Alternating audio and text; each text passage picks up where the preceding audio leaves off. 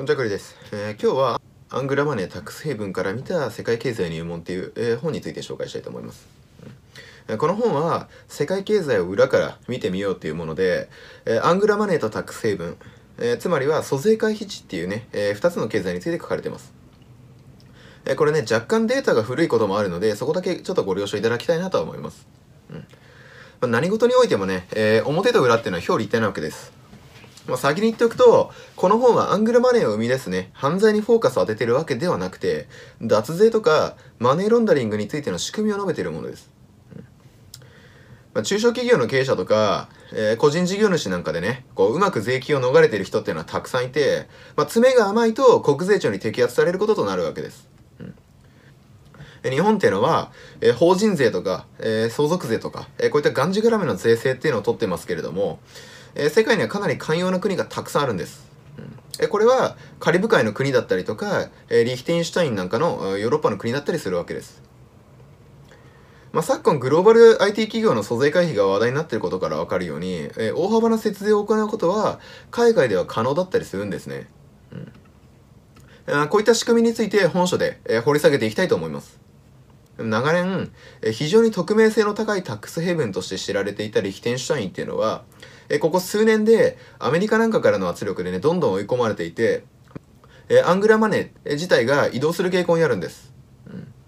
日本とリヒテンシュタインっていうのは、租税回避情報交換条約っていうのを発行していて、2012年頃からはね、日本のアングラマネーっていうのは、リヒテンシュタインを使ってマネーロンダリングする、手法は実質不可能となってます。えこれは、えー節税も非常に難しくなっていることを意味してますね。まあ、ここの背景にあるのが、2009年4月にロンドンで開催されたえ G20 による金融サミットで、えタックスヘイブンへの規制強化政策っていうのが合意されたんです。まあ、主に脱税っていうのを、えー阻止する目的があって、えー銀行の顧客と、えー機密情報っていうのを交換できるように各国と規定を結んでいくものです。え実際この2009年の G20 を境にして世界的にタックスヘイブンの自由度っていうのはどんどん縮小傾向にあります。うんえこれは主にね、え2001年のアメリカ同時多発テロと2009年のリーマンショックが後押ししていると考えられます。まあ、同時多発テロ、え以降アメリカっていうのはアングラマネーの取り締まりを強化していきましたけども、えー皮肉なことにね、えー取り締まりとか規制っていうのを強化した結果富裕層が節税した金とか、えー地下経済の金っていうのは、えーオフショアのね、えータックスヘイブンへと向かうこととなったわけです、えーオフショアではね、えーケイマン諸島なんかが有名ですねで、このオフショア市場への取り締まりを強化した結果、2006年頃にはオフショアのね、金がアメリカに流れるようになったわけです。うん。そうですね。えー2001年頃に、えー同時多発テロが起きて、取り締まりを強化した結果、オフショアへお金が流れて、で、そのオフショアの、えー取り締まりを強化した結果、アメリカに金がまた戻ってくるようになったんですね。うんで結果ね、市場でジャブついた金っていうのはバブルを生みやすいので、えーこれが2009年のリーマンショックにつながることとなるわけです。まあ、つまり、住宅バブルをね、えー支えたのは、本来オフショアにあった出所の怪しい金だったわけです。うんまあ、じゃあ、リーマンショックについてご存知ない方のためにか、えー軽く説明しておくと、住宅ローンっていうのをまとめて証券化して、えーゴミみたいな証券なんですけども、えーこれをデリバティブ商品として世界中のね、えー金融市場に撒いたんです、アメリカっていうのが。で、このゴミみたいな債券っていうのを世界中で、えー買う人が現れた結果、えー最終的にね、えー取引する者がいなくなってバブルとして、えー市場が弾けたわけです。2011年の世界経済の年間総生産っていうのは約70兆ドルとされているんですが、この約4分の1ほどはタックスヘイブンへ吸収されているそうです。えつまり17.8兆ドルです。うん、これ流入のみでこんだけですね。ロンドンに本部を置く、えータックス・ジャスティス・ネットワークっていうのは、このタックスヘイブンにはね、えー約32兆ドルの預金が、えー存在すると算出してます。えこのうち個人が有するのは15兆ドルと、えされていて、これはアメリカの GDP に匹敵するんですね。で、この、え個人以外は企業とか、え組織の金になるわけです。まあ、こんだけ、え巨大な市場なので、世界各国が受けているダメージっていうのは小さくないわけですね。うん、なんでその受けているダメージっていうのを緩和すべく規制強化に乗り出してるわけです。まあ、タック成分はねあんまりこうイメージつかない方のために説明しておくと、えーこう世界中に点々としているっていう、えことじゃなくて世界経済がこうあった時に、えこのブラックホールのように存在するとイメージしてもらった方が正しいです。まあ、タックスヘイブンを定義しておくと特徴が3つあります1つが税金が極めて安いことまたは無税ですね。2つ目として各国の政府が情報提供っていうのを依頼した時に基本的に拒否して公開しないこと。3番目に非居住者つまり住んでいない人の資本が大量に流れていることがあります。まあ、つまり企業活動のね、えー、規制っていうのが極めて緩くて、また金融取引の匿名性はすごい低いと言えます。まあ、したがって税金がすごい安いこともそうなんですけれども、それ以上に匿名性の高さっていうのが重要な要素となるんです。このタックスヘイブンとしては。このタックスヘイブンはね、便箋上4つのグループに分けることができます。1つがヨーロッパとその周辺。2つ目がイギリスのシティと、え、そのイギリスの領土ですね。海外領土です。3番目がアメリカ本国とアメリカの海外領土4番目が独立国ですね、まあ、ヨーロッパとしてはねスイスとかマルタとか、えー、イギリス圏としてはシティとかね英領の島国なんかが有名です、まあ、アメリカではねデラウェア州とかネバダ州なんかが有名で、まあ、その他の国としてはシンガポールとか、えー、ドバイなんかが挙げられると思います。まあ、実際アメリカの企業はね天国だと思うんですよ。法人税に関しては、まあ、2010年ゼネラルエレクトロニックえ GE と呼ばれてます。で、これ140億ドルの利益を上げてるんですが、法人税っていうのは一切払ってないです。でこれはね、多国籍企業がおおむね行っている技っていうのを使ってるに過ぎないんですね。つまりどこもやってます。うん、つまりは、Google とか Amazon とか IBM なんかもやってることなんです。うんまあ、これはね、多くの企業がタックスヘイブンにある子会社っていうのを通して、利益を移転してるからですね。え米国会計検査院によれば、アメリカの多国籍企業トップ100社のうち、83社っていうのは節税目的のペーパーカンパニーっていうのを海外に設立してます。この海外っていうのは、まあ、タックスヘイブンなわけですね。まあ、したがって、アメリカの法人税っていうのは公式には35%なんですけれども、実際に行使されている税率っていうのはもっと低いことになるんです。まあ、アメリカの行政管理予算局の算出では国の歳入に占める法人税の割合っていうのはわずか7.2%だったそうです。本当は35%なんですが実際の実行の税率は7.2%だったってことですね。こんだけの帰りをタック成分が、えー、持ってってるわけです。まあ、これがアメリカ企業の役員報酬とか、えー、給料が高い、えー、理由でもあるわけです、うん、税金払わなくていいんでその分人とか株主とかに還元できるわけですね。まあ、大企業がタックスヘイブンを使って、えー、行っている典型的な節税方法にダブルアイリッシュダブルサンドイッチって呼ばれるものがあります。えー、このスキームっていうのは1980年にアップルが開発したもので、えー、アイルランドにある2つの子会社店を利用して、えその子会社間の取引にオランダの会社を、え挟むことで成立しています。まあ、Google がね、行っている例っていうのを具体的に説明していきます。まずはじめに、え Google の本社っていうのは、えアイルランドの子会社に向けて海外でのビジネスライセンスっていうのを提供します。うん、で、この子会社っていうのはアメリカの本社にライセンス料を支払うんですね。ただし、このアイルランドの子会社っていうのは、営業のバミューダが管理してます。まあ、従って、アイルランドの法人税っていうのはゼロになるわけですね。うん、アイルランドの会社なんだけれども、実態を管理してるのはバミューダになるわけです。で、このアイルランドにある子会社っていうのは、もう一つの別のアイルランドの子会社にサブライセンスっていうのを提供します。うん、で、アメリカ以外での国での事業収益っていうのは、この会社に集まることになるんですね。うん、で、5番目に、アイルランドにあるもう一つの子会社っていうのは、ここですね。え、オランダの子会社にライセンス料っていうのを支払うんです。んで、オランダの子会社が最初に述べたアイルランドの子会社にライセンス料を支払うんですね。うんなんでこれほど迂回するのかっていうと、それはアイルランドからオランダに対するライセンス料には源泉税が調整されないからです。うん、こうして Google の海外の事業収益っていうのはアイルランドに蓄積されていくんですけれども、この会社っていうのはバミューダの子会社が管理していくので、実質無税になるわけです。うん、こういったスキームっていうのはね、マジかよと思うかもしれないんですが、完全に合法なんです。うん、つまり Google っていうのは別に節税してるだけで、法は一切犯してないんですね。これを簡素化したものに移転価格操作法っていうものがあって、これある国で仕入れたものっていうのをタックスヘイブンへ安く転売して、で、このタックスヘイブンの子会社っていうのが、えー、例えば日本に、日本の会社にこう、えー、高値で転売して、こっちで利益を得るわけです。で、この日本の子会社っていうのは、極めて安い、利益率で物を日本で販売すれば、税金の高い国で、税金の高い国で支払いっていうのをね、えー、抑えて、えタックスヘイブンで巨額の利益を得ることができるわけです。3つぐらいこう会社をかませるわけですね。まあ実のところね実際最強のタックスヘイブンはアメリカだと言えるわけなんです、うん。まあ、その主な地域がデラウェア州ですね、人口は91万人しかおらず、まあ、州の面積っていうのは2番目に小さい、えー、ところです。なんですけれども、えー、アメリカの株式公開企業の約半数で、えー、フォーチュン500社の3分の2近くっていうのはデラウェア州で登記してます。これは企業が拠点を置いてるってことじゃなくて法人がデラウェア州で設立されてるってことですね。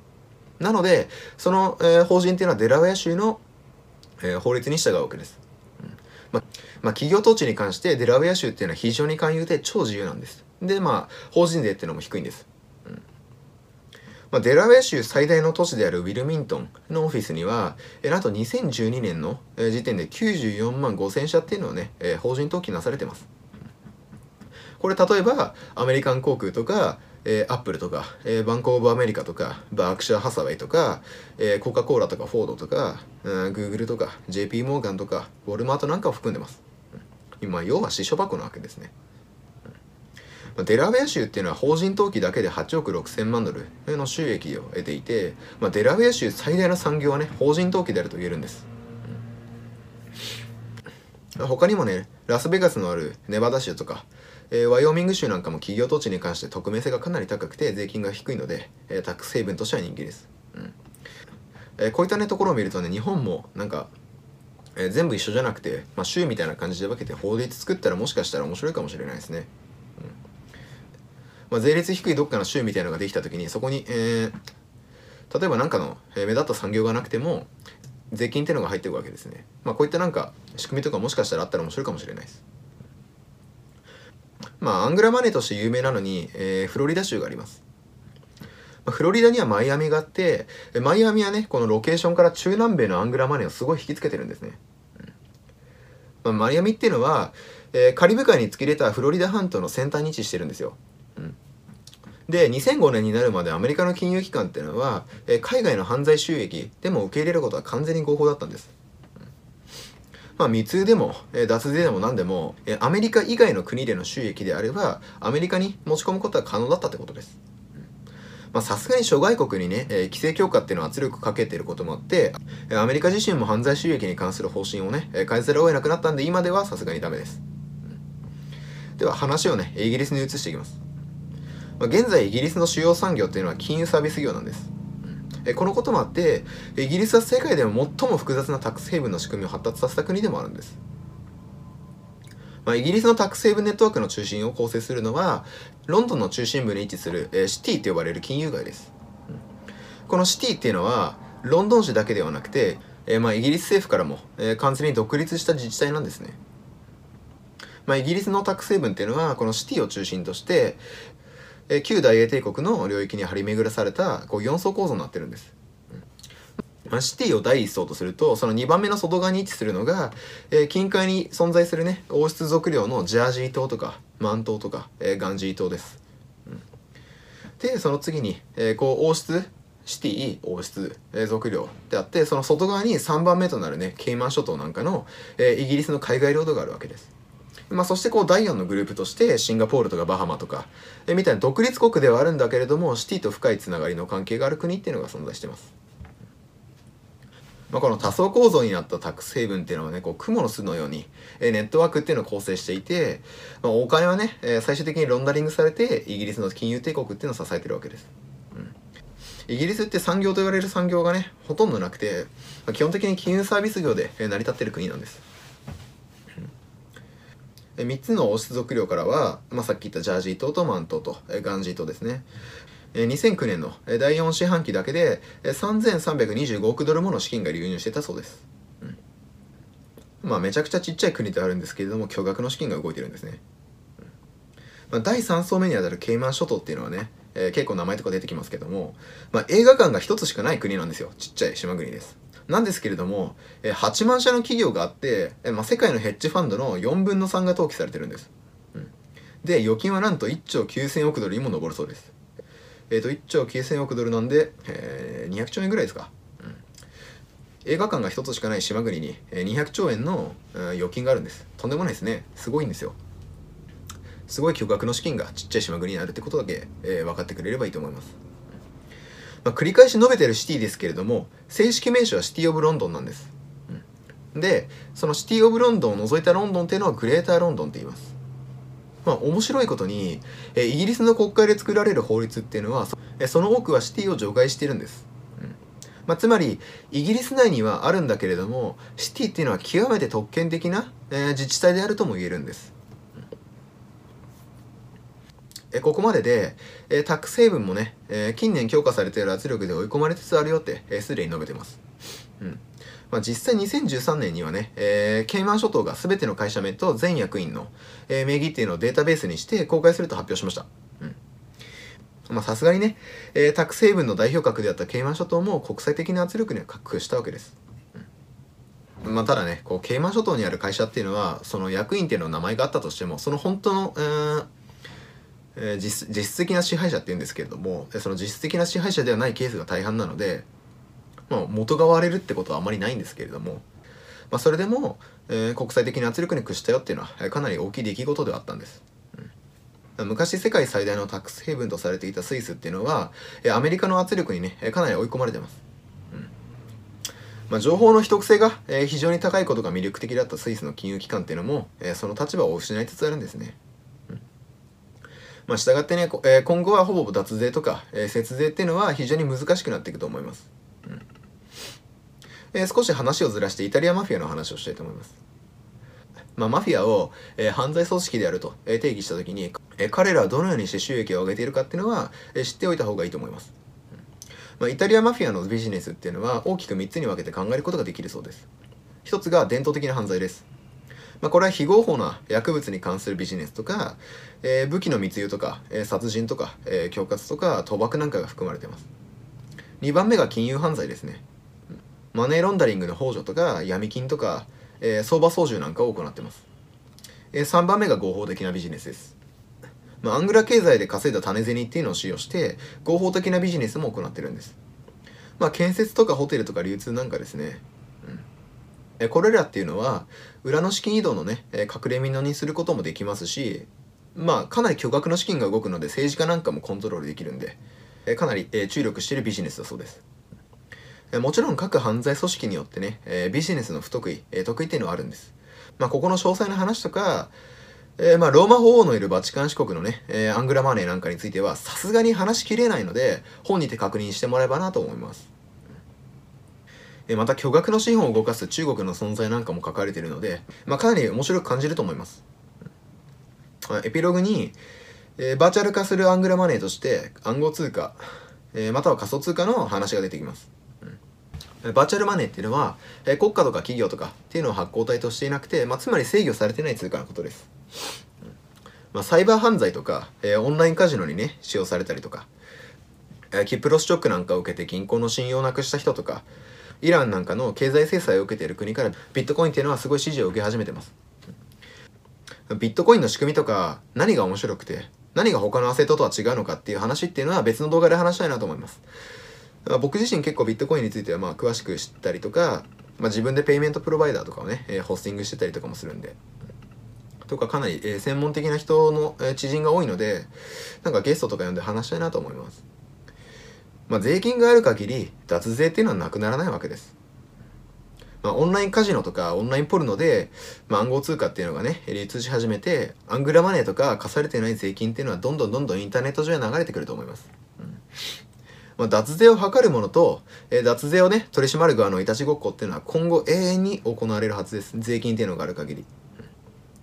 まあ、新たな手法っていうのを考えた側を政府が追いかけて、で、先に手法を開発した側っていうのは逃げ切って、まあ、先に開発された手法っていうのを他人から聞いて、脱税とか節税をした人が最終的に追い詰められて捕まるっていうね、えー、構図になることはかなり想像にたやすいです。うん。えー、この本を読んで何か知識をつけてもらえばなと思います。間違ってもこの本とか動画っていうのは別に犯罪収益をしようとか、えー、脱税をしようとかマネーロンダリングしようっていうものではなくて単純にマネーロンダリングとかタック成分の仕組みっていうのを、えー、知識を得ましょうねっていうものです。そこだけちょっと注意してほしいなと思います、まあ、45年前に書かれた本なのでこの本で書かれているデータとか仕組みっていうのは若干古いんですが、まあ、基礎となる根底とかね政府側の思惑っていうのはそうそう変わるものでもないので、えー、非常に面白いことは間違いないです。え今日はアングラマネータクスヘイブンから見た世界経済入門について話してきました。え何か紹介してほしい本とかテーマなんかがありましたらぜひコメントかお問い合わせフォームまでご連絡いただければなと思います。では次回の動画でお会いしましょう。ありがとうございました。